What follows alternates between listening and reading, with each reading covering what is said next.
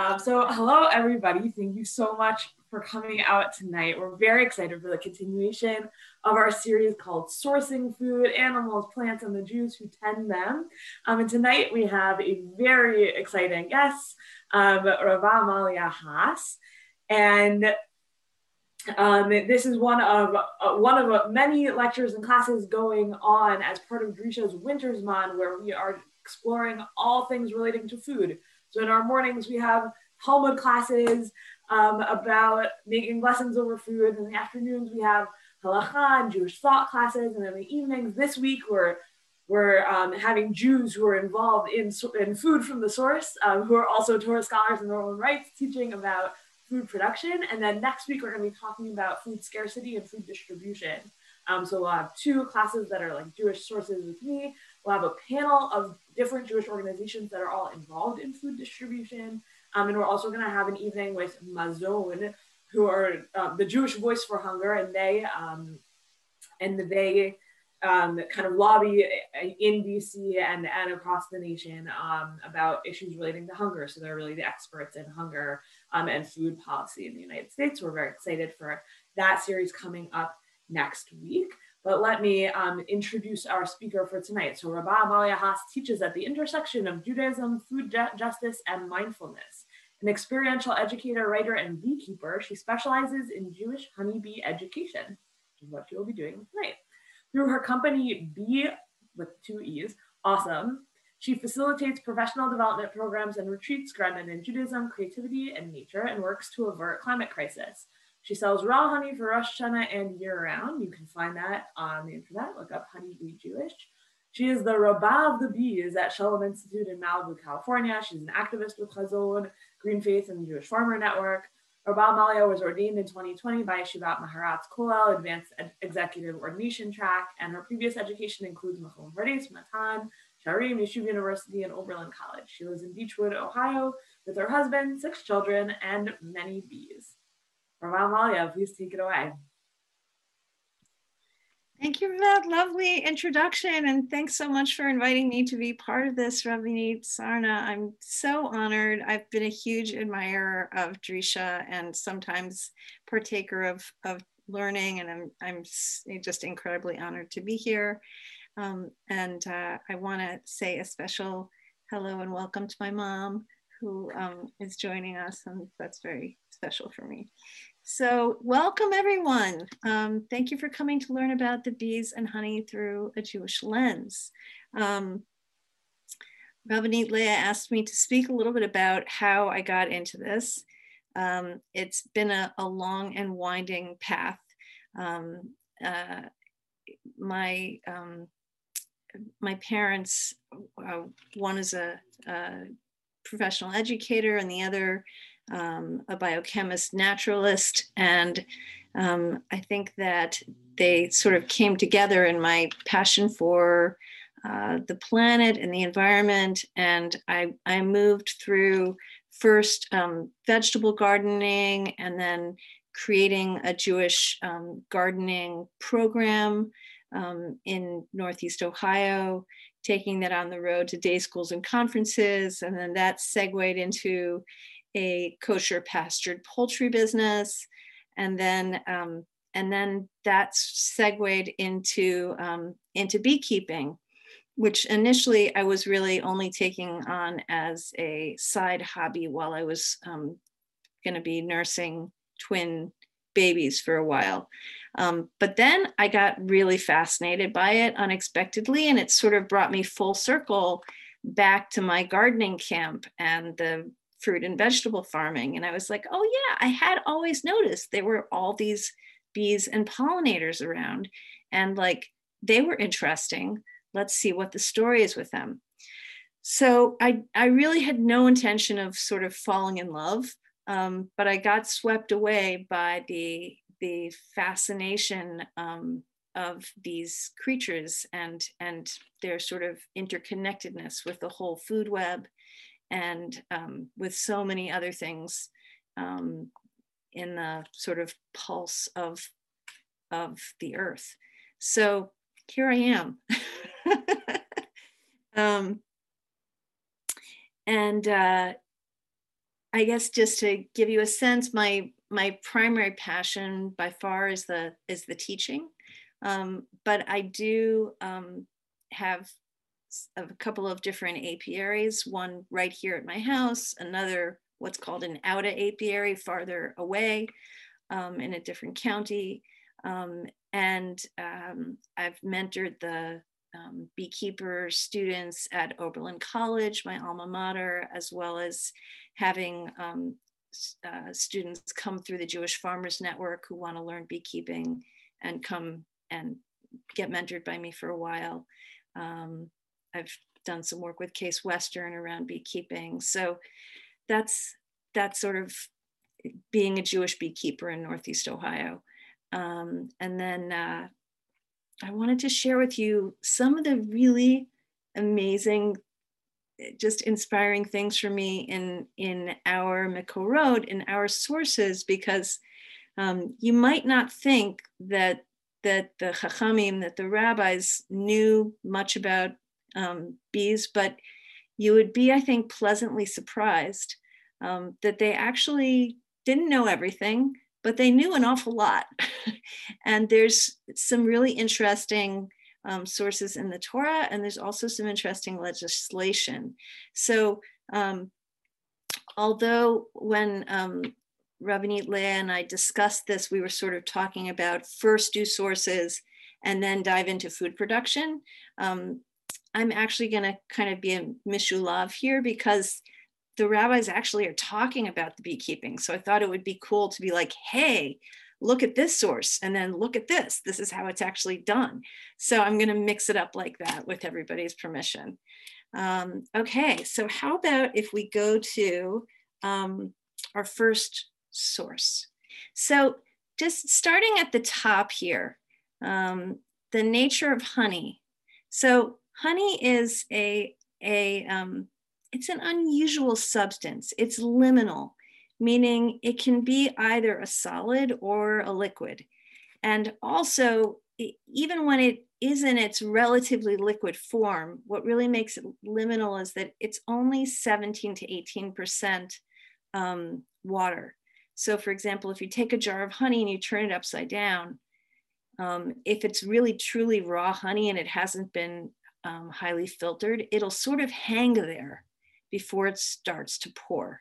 Okay, so here we have this source in Bava Batra that says Abaye said, this halacha that honey is considered neither food, i.e., solid, nor a liquid, is necessarily necessarily only with regard to those two combs mentioned in the Mishnah, which are designated for the sustenance of the bees. Okay, and he's referring to um, to a different source. Um, eh, and and it's a source I didn't put on this sheet, but basically says that when um, when you open up a hive, you could have you know as many as 10 20 30 honeycombs and um, and those honeycombs you can harvest a lot of them but you have to leave two of them um, at a minimum over the rainy season, which is the winter in the land of Israel, so that the bees will not starve. Um, because a hive is actually, um, the hive is obviously built by the bees, but also the honey in the hive is a dual purpose um, substance. It's both utilized for insulation, for warmth, and it's also food. Um, okay, so um, can we can we take down the source sheet for a minute? Yeah, we can see you. You can see me. Okay, great. Okay, so what I wanted to show you is, um, so here you have a honey that is um, a spring honey. And so this honey has crystallized. Okay, so even if I leave this upside down for five minutes, it's really not going to move. Like this is, it's turned into a solid, which is one of the things that honey sometimes does. Okay. Now, here is a honey that's still liquid. And this will move, it's moving slowly. Okay. And I also just wanted you to have a chance to notice um, the difference in color here. Does anybody have a guess what that comes from? It's pretty striking, isn't it? It's the flower species. Yeah, exactly. So um, this honey is actually um, from uh, a monofloral source, meaning it's, it's all from one flower. And the flower is buckwheat, which it, it's a very pretty pink flower, but it creates a super dark honey. Um, some people love buckwheat honey. Some people really dislike buckwheat honey, but almost everybody loves buckwheat honey when it's paired with dark chocolate. So if for Rosh Hashanah, somebody one year gives you buckwheat honey and you taste it and you're like, right? Just grab some dark chocolate out of your pantry, put them together, and I can almost guarantee you, you will love it.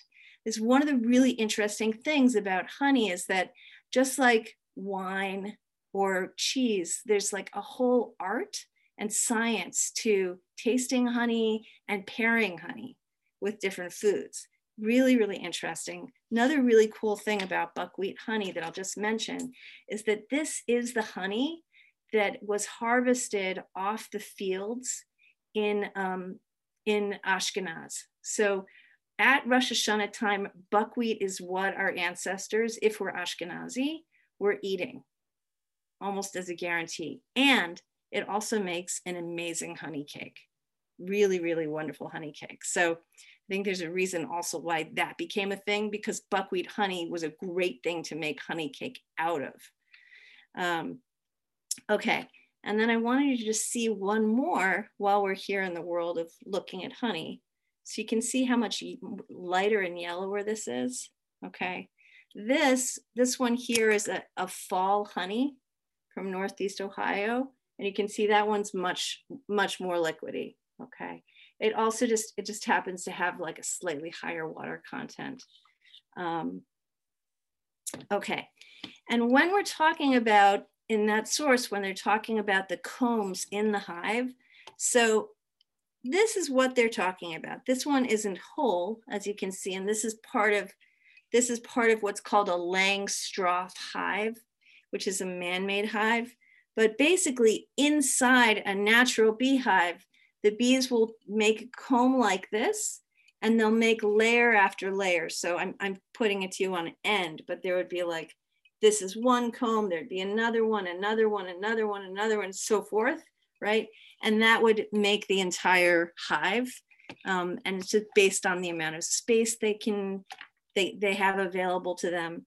And then here, for you to just look at, this, this is honeycomb that I harvested that's actually um, full of honey. And um, has anybody here ever eaten honeycomb? Yeah? Yeah. Okay. Yeah. Yeah. What do you think? It's great. so a lot of people ask me, can you eat that? You know, is it okay to eat it? Is it okay to swallow it? So the the comb itself is made of beeswax, and beeswax is a natural wax. So it will not harm you. You can definitely eat it. And I wanted you to have a chance to see actually that when we call it beeswax, I literally mean beeswax. So this here is um, what you're looking at is, is a photo of a person wearing a purple glove, okay? And they're holding a bee by its back and you're looking at the bee's ab the bee's abdomen. So over here, what you see are he, well, this one is most visible, but there are right here three pairs of glands. So six wax producing glands that make these tiny, tiny little flakes of beeswax. And what the bees do when they reproduce in the spring and they're going to build a new hive is they have to actually build it out of those tiny flakes. Um, and they and they form them together. Um, so let's go back to the source sheet for a minute.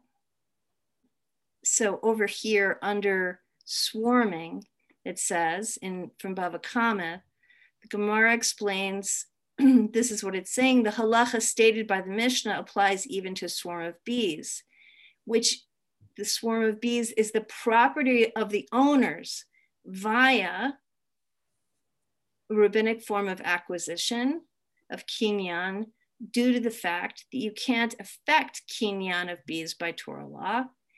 You might think it might enter your mind to say that since one acquires the swarm of bees only to Rabbanan by rabbinic law, even where the owner's response is unspecified, it can be assumed that they despair of recovering the bees.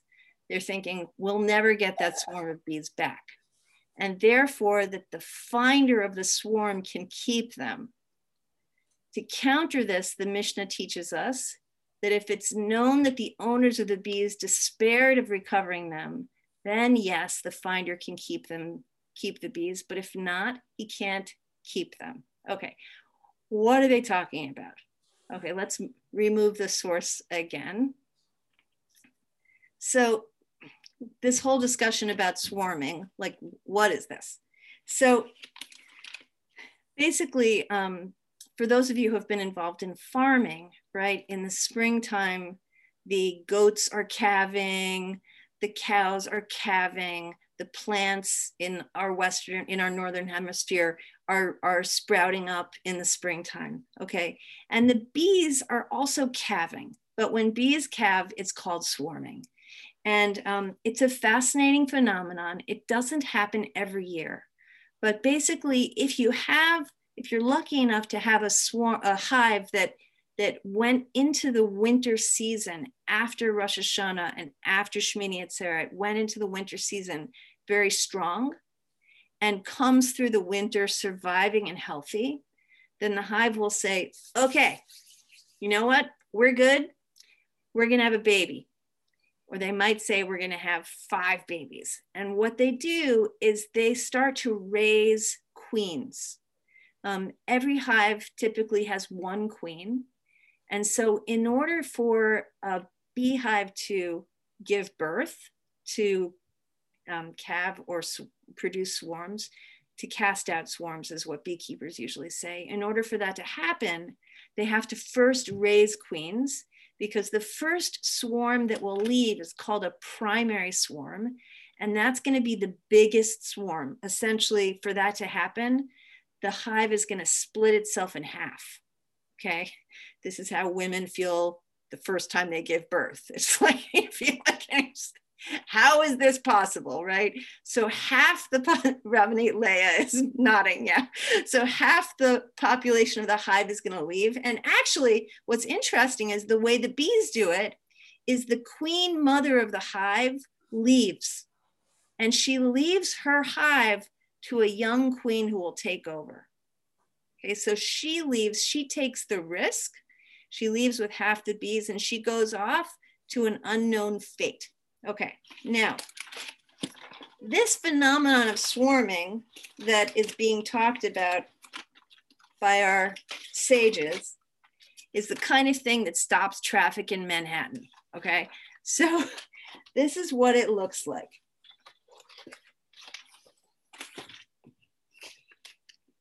Right?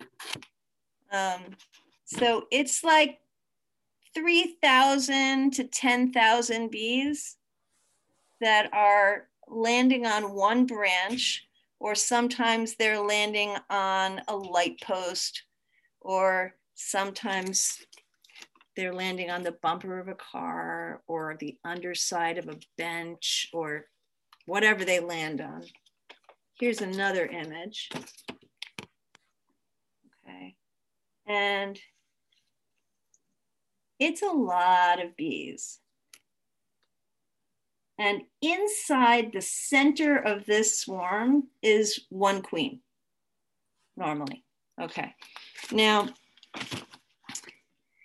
people think that beekeepers are super brave when they go to collect these swarms because the swarms look so intimidating.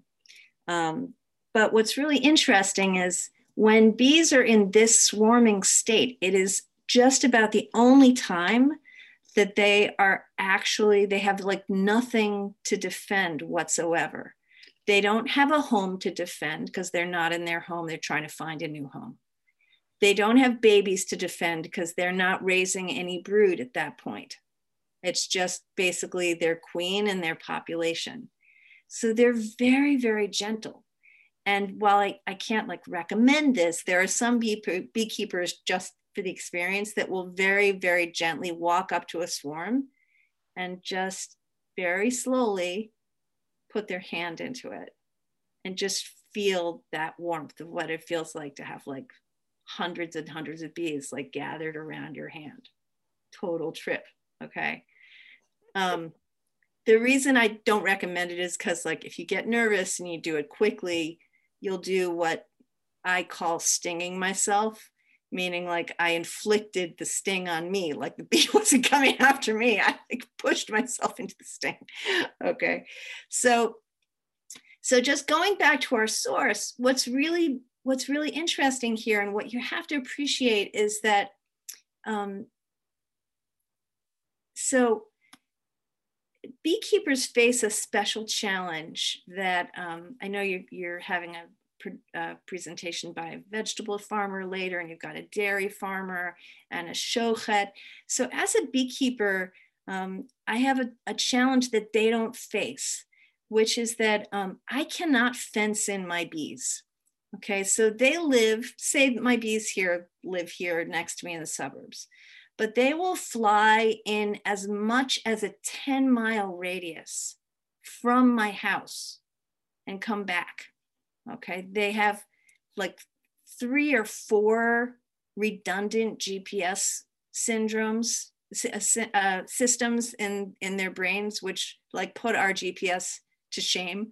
Like they can get exactly back to where they and they their gps is so amazing that like even in a magnetic storm they say that bees can get back to their hive. Um, but basically what what this means is that you know if someone sprays pesticides if people decide that they are going to you know really go on a, a campaign which many americans in the suburbs and other places do to to make sure that they've got a ChemLawn look and there's no flowers you know, flowers are the only food for bees and pollinators. They can't live like the dairy animals can off of grass. They have to have flowers. So, um, so because I can't fence in the bees, I'm dependent on kind of communal husbandry of the land to support the bees and also to keep them safe when you think about pesticides. And, and the other thing is, I may have this phenomenon, which actually happened to me a couple times this summer, um, or this early in the spring, where um, where my healthy hives cast swarms out into the neighborhood, and these bees, you know, a few ten thousand at a time, like flew away. Um, so, you know, I called the police and the fire department just because you know if if if they fly away and they land somewhere and someone panics you know then i want them to know that i'm the beekeeper and they should let me know where the bees are and then i will go and collect them. But this is exactly the scenario that right over 2000 years ago our source is describing which is this swarm shows up on my land. Can i take it? Right? Can i put it in my basket and let the bees build a hive there? Have the owners despaired of it or have they not despaired of it? Do I have to try and figure out where did these bees come from? Check back with the owner, right? Because unlike the cattle, you know, who like if they broke through the fence, that would be a pretty easy thing to track back, right? The bees are just they're they're both domesticated and they're also wild. And that's a really, really interesting thing about bees. Um, okay, let's let's hop back to our sources again.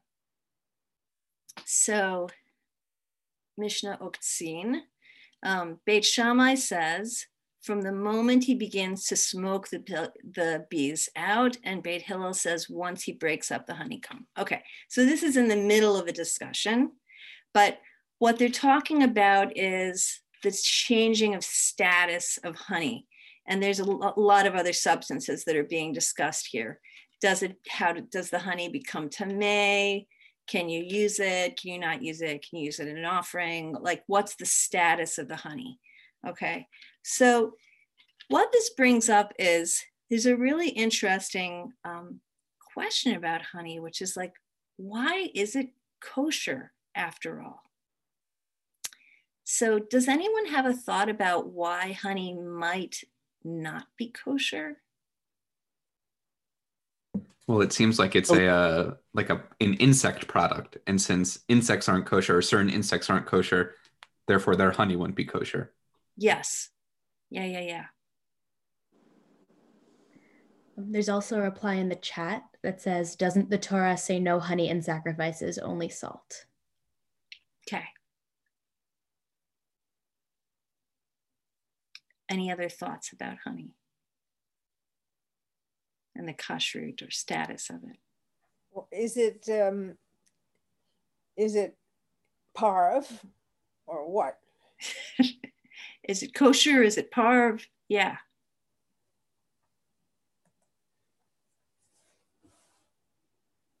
Great. Okay. So let's take a look at it for a minute here.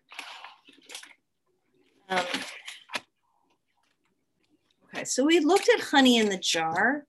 What I want you to have a chance to look at here for a minute is honey in the comb.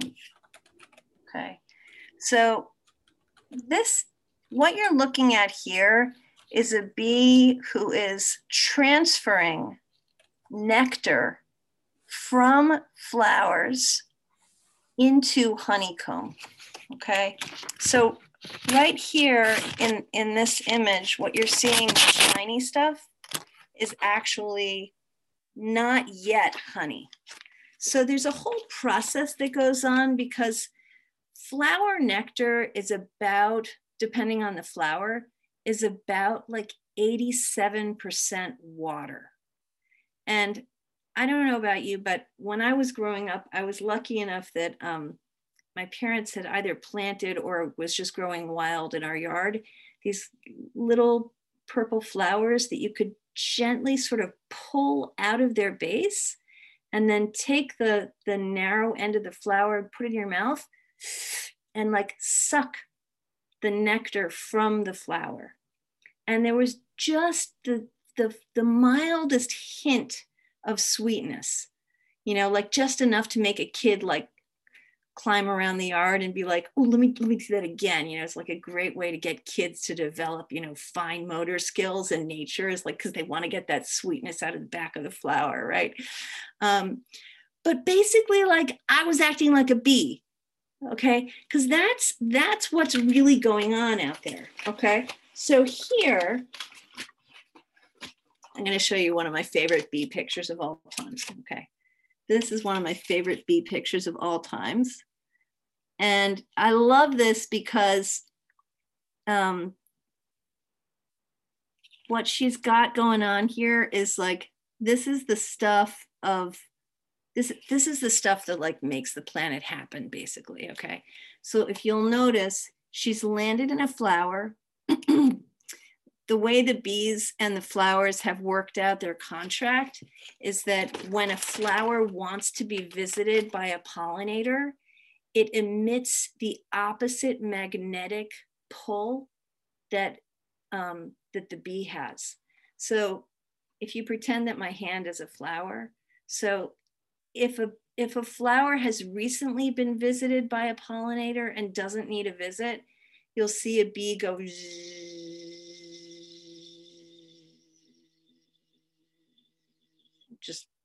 just move along. There's no pull there. On the other hand, if if the flower has nectar to connect, this is what you get. Okay. And then literally the um the pollen that's in the flower will be magnetized onto the bee. The bee has hair all over it that will attract that pollen, including even on its eyes which, which you can see in this picture. Do you see the pollen on the bee's eyes? Yeah. And then what the bee does is she uses, um, she's got a special comb, like a brush on the back of these middle legs, and she uses it to brush a lot of this pollen off her body and then stuff it into this leg sac here. And then she's got it. This is, you're just seeing one side of her. This goes on on the other side too.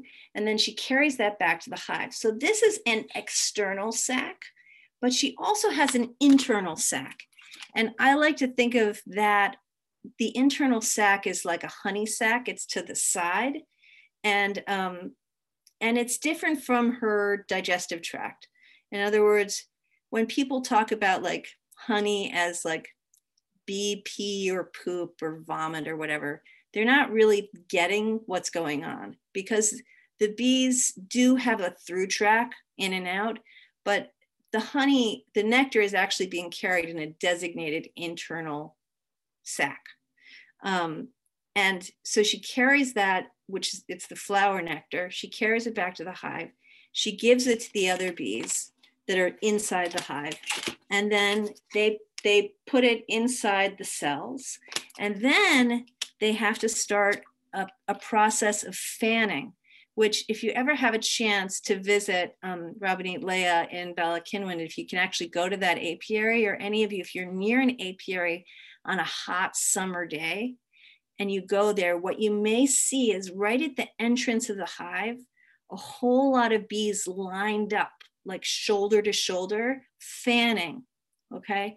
And basically, what they are doing is acting as AC professionals because they're creating a wind that goes through the hive and, and wicks the moisture away from that wet nectar because they've got to take it all the way from 87% approximately water down to 17 or 18%. And once they get it down that far, then they know that it's honey and they'll cap it at that point. They'll put a cap over it.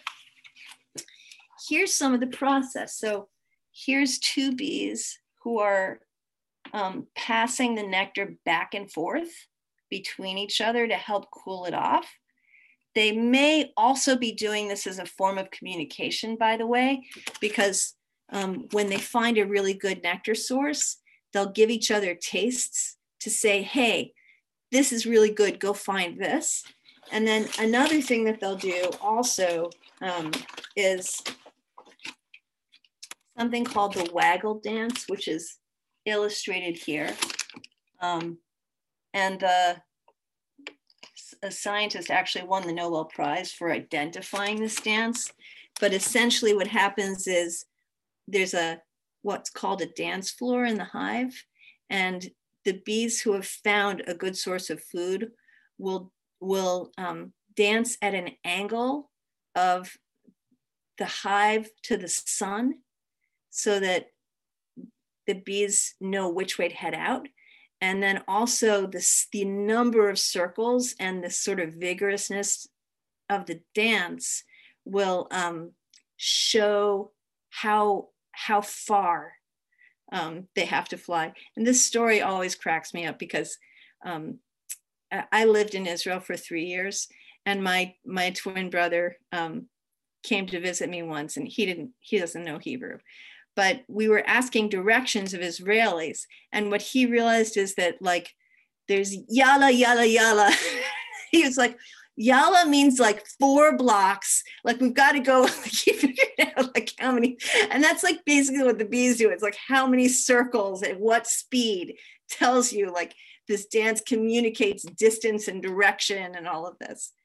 Um, so just getting back to our, our honey production questions. So, so yeah, the reason honey might not be thought to be kosher is because it's carried by an insect that's not kosher. And we do have a general rule that hayotse mina tameh, tameh, what comes out of an unkosher animal is not kosher, right? So in a sort of literal sense, yeah, the nectar is coming out of the bee. She's carrying it, right? So you could say not kosher, but the Chachamim clearly believe that that bee honey is kosher. There's a discussion that I didn't share with us here, but it's it's interesting if you'd want to search it sometime about the honey of wasps. Um, I don't know if any of you ever have found this, but um, if you ever if you ever unintentionally dig up a bumblebee hive, um, they're they're very small, like probably about this size, really small, but there's a little bit of honey in there and you can you can see it. You know, there's just a, a little bit of honey. Um, wasps, some of the wasps also produce a small amount of honey. Okay, um, but the the rabbis designated that that um, honeybee honey is always kosher, um, despite the fact that it's yotzei mina tameh, uh, at least at one stage. Would you be willing to take a question now, or do you want to wait till later? I can take a question. So you showed the picture of the flower and the bee in the flower and the pollen all over the hairy parts of the legs. Yes. And the sac. Yes. So I'm just a little confused. They're getting the nectar out of the center part and they're carrying that somewhere and they're also carrying the pollen and taking it to other flowers. Could you clarify that thing for me? Yeah, great question. Thank you, Thank you for asking for that clarification. So, um, so what's happening is, um, because really what you're asking is one of the most important about one of the most important things bees do for us, which is pollination. So what happens here is this pollen um, is going to be brought back to the hive. It's going to be stored in cells that are very close to where the, gener- the next generation of bees is being raised. Because in order to grow bees, what, what is used is pollen as the protein and bodybuilding source, and nectar as the sort of sugar and energy source. Okay, so in order to build the exoskeleton, protein is essential. And I'm going to just ruin everybody's, um, you know, belief system um, about Winnie, Winnie the Pooh. But you should know that Winnie the Pooh and all the other animals that are out there trying to get to the hive, um, which include, you know, not only the bears, but also raccoons and skunks and mice and like lots and lots of different animals. They are in it for the pollen like the honey is an afterthought because basically pollen as well as this is a little bit sad but as well as the developing bees the larvae, those two things are pure protein so for us that's like meat or fish you know it's real substance this is what that looks like the pollen that's harvested from the hive um, what you saw on that bee's leg these are these are um, little bits of pollen that um, they they pack together. Now, the way pollination happens, though, the way that we actually get food out of these amazing insects, and this goes for all the pollinators, is that even though she cleans herself up pretty well, you can see there's still pollen on her, right? And so when she goes to the next flower, she's going to drop a few of these grains onto the next flower at the next tree. And that's what's going to allow fruits and vegetables to be to actually start to develop. Because what what um, what trees don't have and what vegetables don't have is they don't have legs and arms. So they can't self-pollinate. There's very, very few plants that can pollinate by the wind. Almost all of them need a pollinator to come along. Um, so Susan, does that does that answer what you were? Okay, good. Yeah, thank you. Um,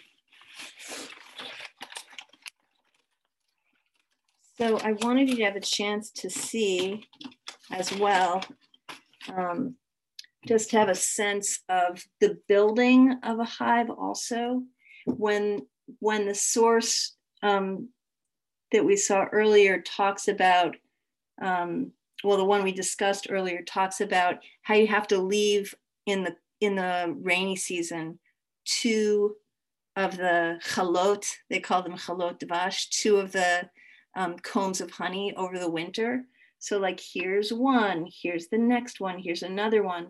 And this right here is one that they're just starting to build. So this will be expanded down as well. So what they're saying is that even though a beekeeper could go ahead and take these middle combs, um, before the rainy season, the outer combs have to be left so that the bees have something to sustain themselves. Um, what I also wanted for you to have a chance to see is um, just a little bit about um, the active process of beekeeping. So as a beekeeper, part of what we want, obviously, in the end is production of honey or pollen or um, or bees if you're if you're a beekeeper that actually sells starter hives. But for all that to happen, what you have to have is you have to have healthy a healthy process going on where the queen is laying and a lot of bees are being um, constantly raised. So this is what a honeybee egg looks like. It looks like a beautiful white grain of rice. It's actually breathtakingly beautiful in the hive. And then um, over here, you're seeing a honeybee larva bathing in a substance called royal jelly, which is um, is a it's it's a magically powerful substance, uh, almost magically powerful, where um, of the the three different castes of bees that are in the hive, there's the the queen, the worker, and the drone, which is the males. So the queens and the workers have exactly the same genetics when they're eggs. Yeah and and all the way through. But what makes a queen become a queen is that she's fed royal jelly during her whole time before she metamorphosizes whereas the workers only get it for a few days. So this dramatic difference between the queens and the workers just comes from royal jelly and it's a really dramatic difference in other words a queen bee can live as long as seven years whereas a worker bee will typically live only 60 days. It's a really, really big difference. And physically, the development of her body is, is quite different also. She has a much longer abdomen. Um, it's just, it's sort of astonishing when you, when you look at the difference um, between them. So in this picture, I know this looks like a lot of a lot of bees kind of clustering together, but this is actually not a swarm picture. What you're looking at here is these are worker bees. So these are female non-reproductive bees. And what they're doing is they are keeping the bees that are developing inside the comb at the right temperature because they're gonna they metamorphosize over like you know about two weeks and so they have to be kept at the right temperature and they're just clustering on top of them to keep them warm. The comb is sealed and, and the developing bees are inside there. Um, Could you say a word about the shape, the hexagonal shape of the uh, of the cells in the comb? Is there anything to say about that?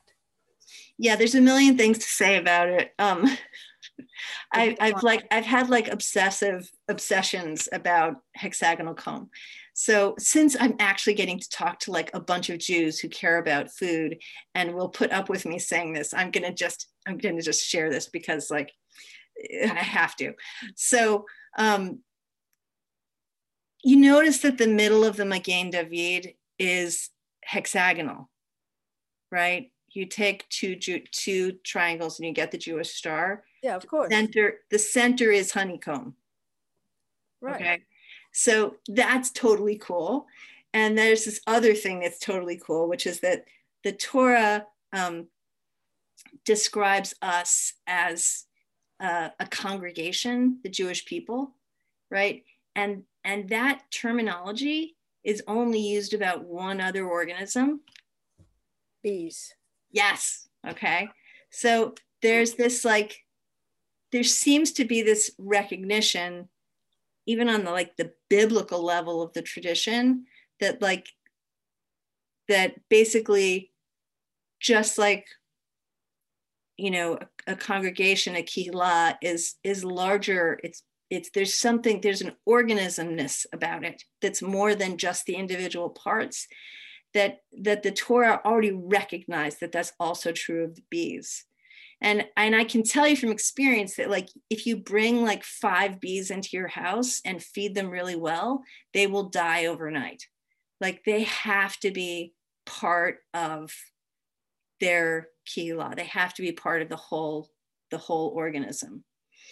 Um, there's a lot of other things. There was i i, I don't know if it's still there anymore. I don't know if my mom knows if it's still there anymore, but there was a fabulous exhibit at one point at the Museum of Science and Industry in Chicago about um, hexagons and how there are so many different structures in nature where hexagons appear because it's the most efficient use of resources with the greatest strength.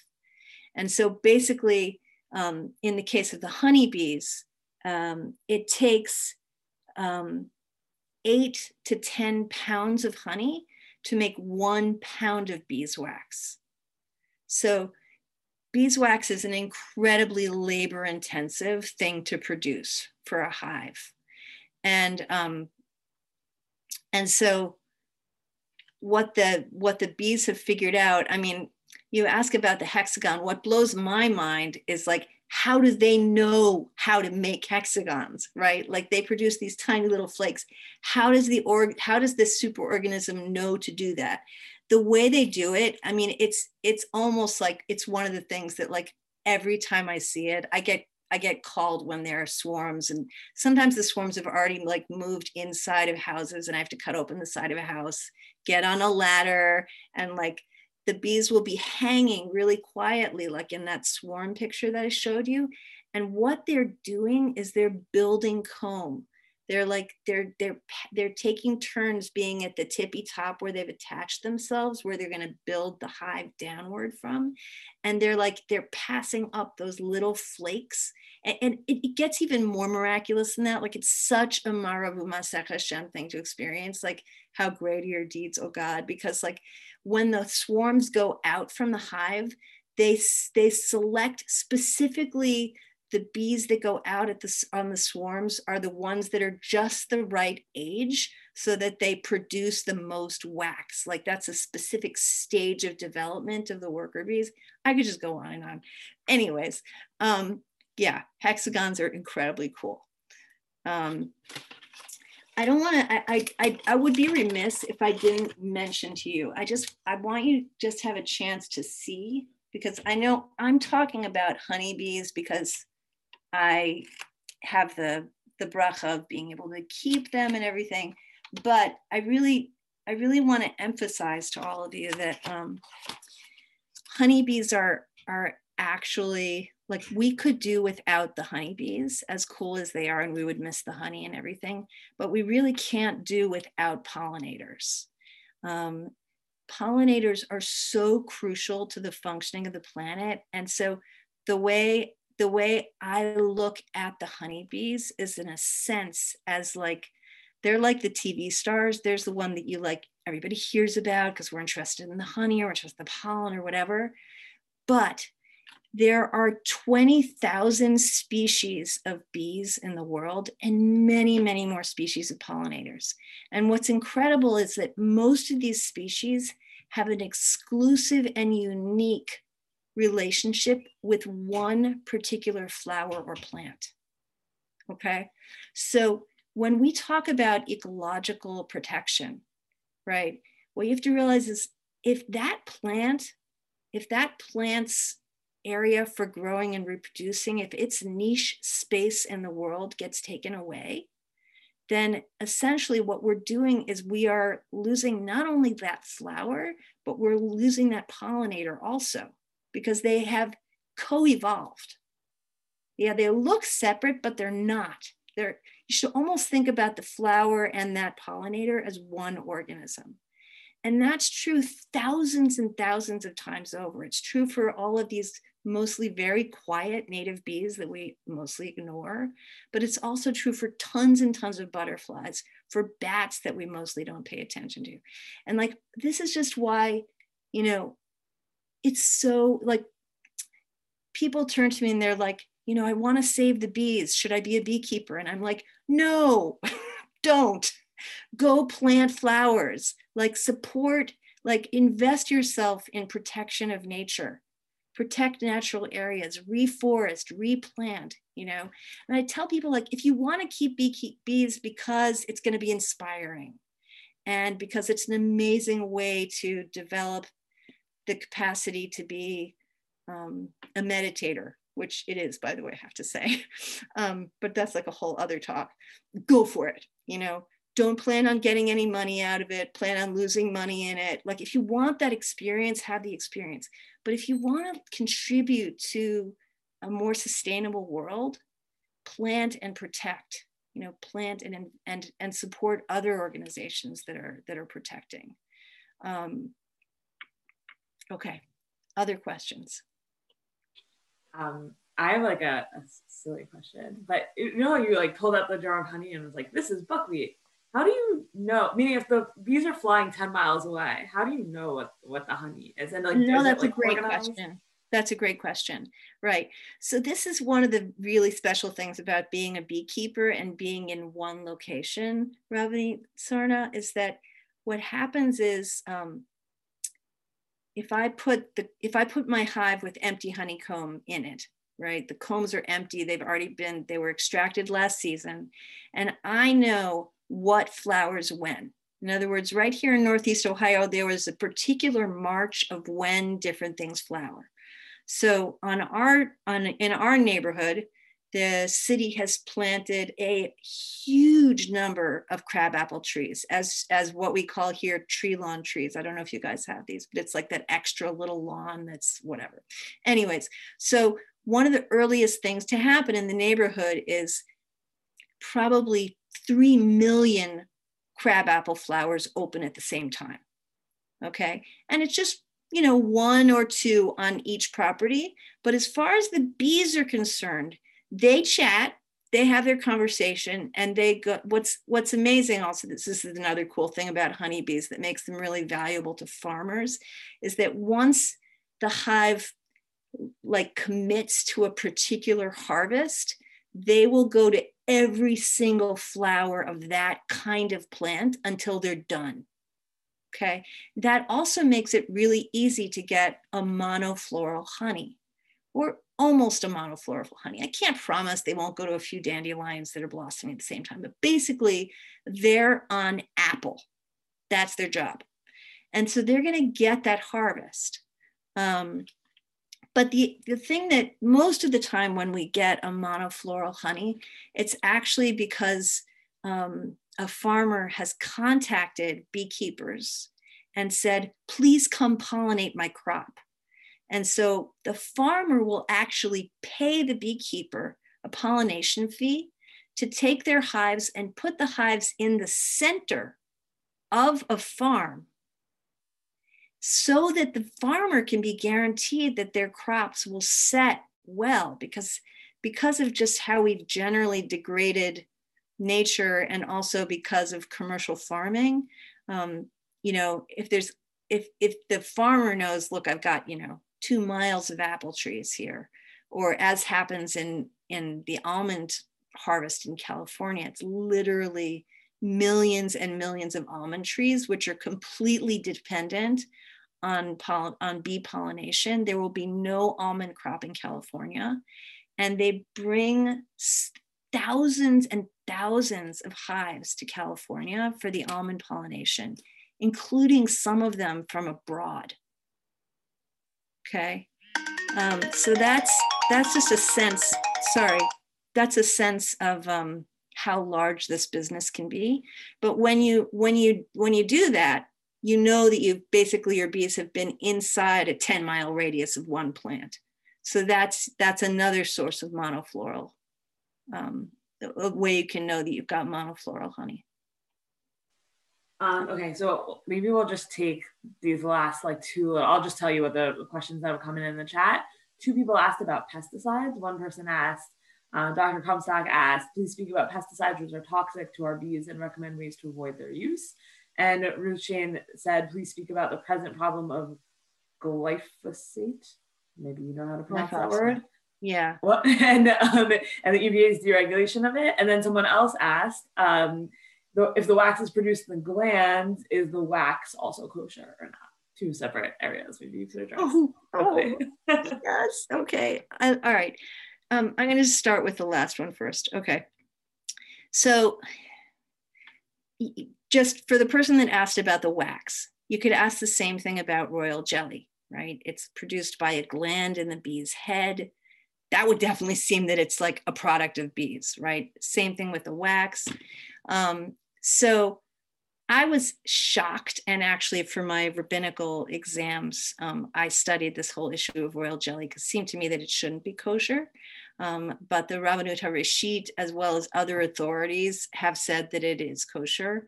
And um, there's essentially uh, there's there's two broad positions, but one position is that that honeybees are in this different category whatever a honeybee produces, you're good to go. It's kosher.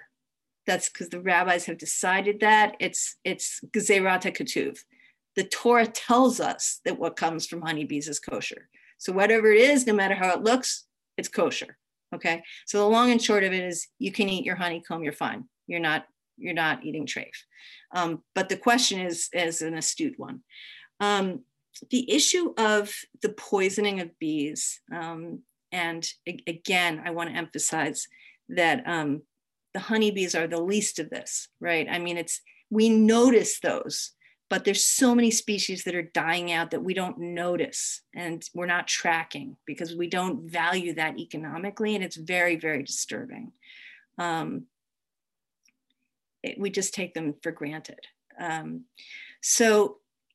Uh, essentially we have a situation in the United States where, um, broadly and generally speaking, um, under both administrate both both Democratic and Republican administrations, our typical approach to not only pesticides but also food for humans has been that until something is proven beyond a doubt to be harmful, it's allowed onto the market. And so, in terms of how that's affected bees, it's really, really difficult um, to prove beyond a shadow of a doubt.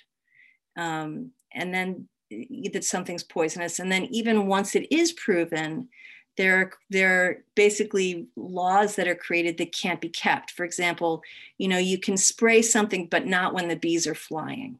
Well, I- I'll tell you something as a beekeeper the bees are always flying, except at night and at night, people aren't going out and spraying these these um, different poisons. They're spraying them during the day.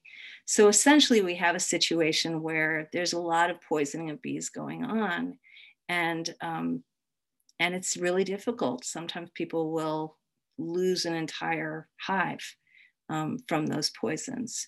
And then sometimes it's not so obvious, but what you'll have is just kind of the weakening and weakening over time of, um, of a hive and you won't quite, it, it's not so obvious. But then when you test the wax from the hive, there's a buildup of these poisons in the wax itself.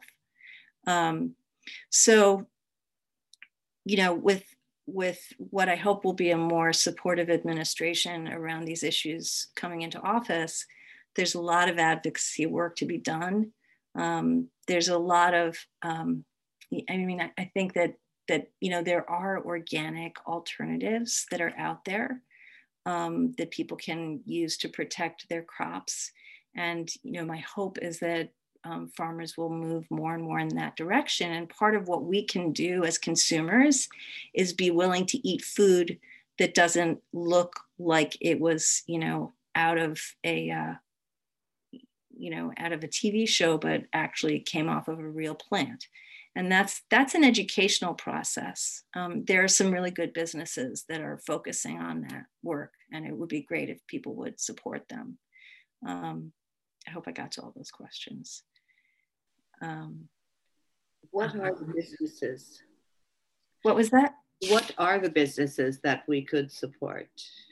um, so other people should speak out also because i don't i don't know in every location but basically there are if you if I would think that if you search imperfect vegetables or imperfect fruits, there are different purveyors where they'll actually intentionally be trying to um, source things that are um, oh someone's uh, yeah someone's posting csas so csas are community supported agriculture and that's absolutely um, a fabulous thing. My family's been doing that for years.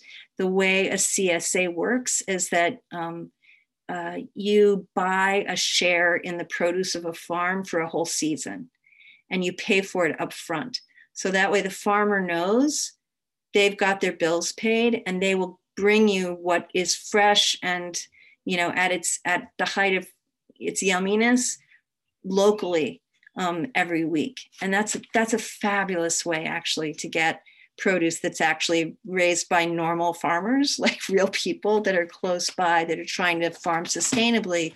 And then you're you're really you're really supporting that system. Um, for more on that i could recommend um, Hazon, H A Z O N, is a, a, great organization. Um, but now, thank God, uh, a lot of farmers have um, a lot of a lot of cities have CSAs. Some of them are Jewish, some of them are not. It's all good.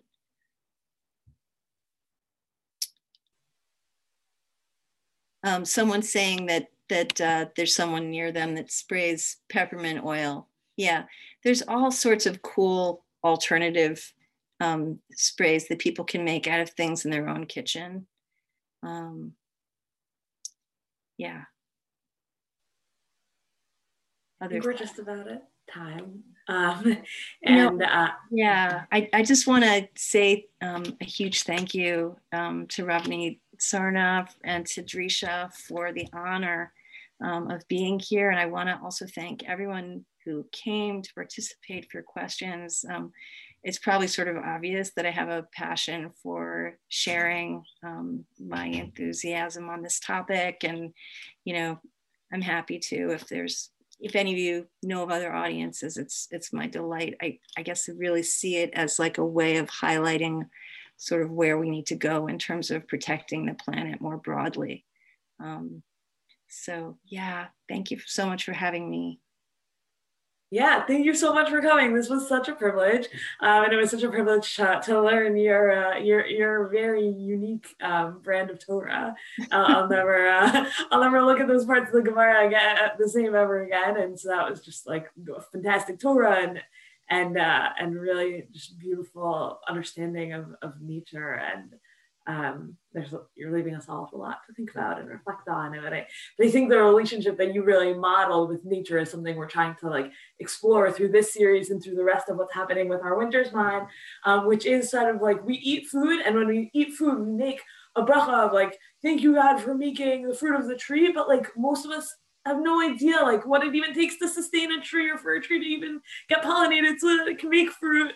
Um, and we and, and you're really drawing our attention to well there's there's a lot of a lot of creatures that need to be kept alive and sustained in order for that process to even happen. And so yeah uh, you know, hopefully next time you eat an apple you'll remember that there were some pollinators involved in that. Um, and, um, yeah. and be grateful uh, for their for that the element of creation that they represent as well. Um, so really, really thank you for the mindfulness that you've gifted all of us and for your tremendous knowledge of, of this like area of ecology. Is really it was just a privilege to to listen to you and to learn from you. Thank you. Thank you. Thank you. It's so fabulous that you're doing this series. It's just, I was so excited when I saw you were putting it together. It's wonderful. Thanks. Yeah. yeah. we're thrilled about it. So we're going to be back here tomorrow night learning about heritage poultry um, and the farming of like, yeah, farming of birds the way that birds are supposed to be and supposed to be farmed um, with Rabbi Greenberg, for those of you who joined us yesterday, he pinch hit, um, and um, and you, I think you got a chance to see how invested he is in animal welfare through the end of his presentation um, about about different slaughter methods and how shechita kind of lines up to those. Um, and, and, I think we're gonna we're gonna see a lot more of that tomorrow night um, and learn more about his more recent involvement in, in poultry farming and um, and farming heritage poultry. So we're very excited for that. And then, of course, on Thursday night, we'll be with Michael Fraud, who's actually here with us, uh, talking about plants. And that should be really, really wonderful too. Um, so I look forward to continuing learning Torah with all of you, and thanks again to all of you who came back from last night to tonight, and I look forward to seeing you tomorrow. Um, happy learning. Take care. Thank you. Thank you. Thank you, Rabba, Amalia.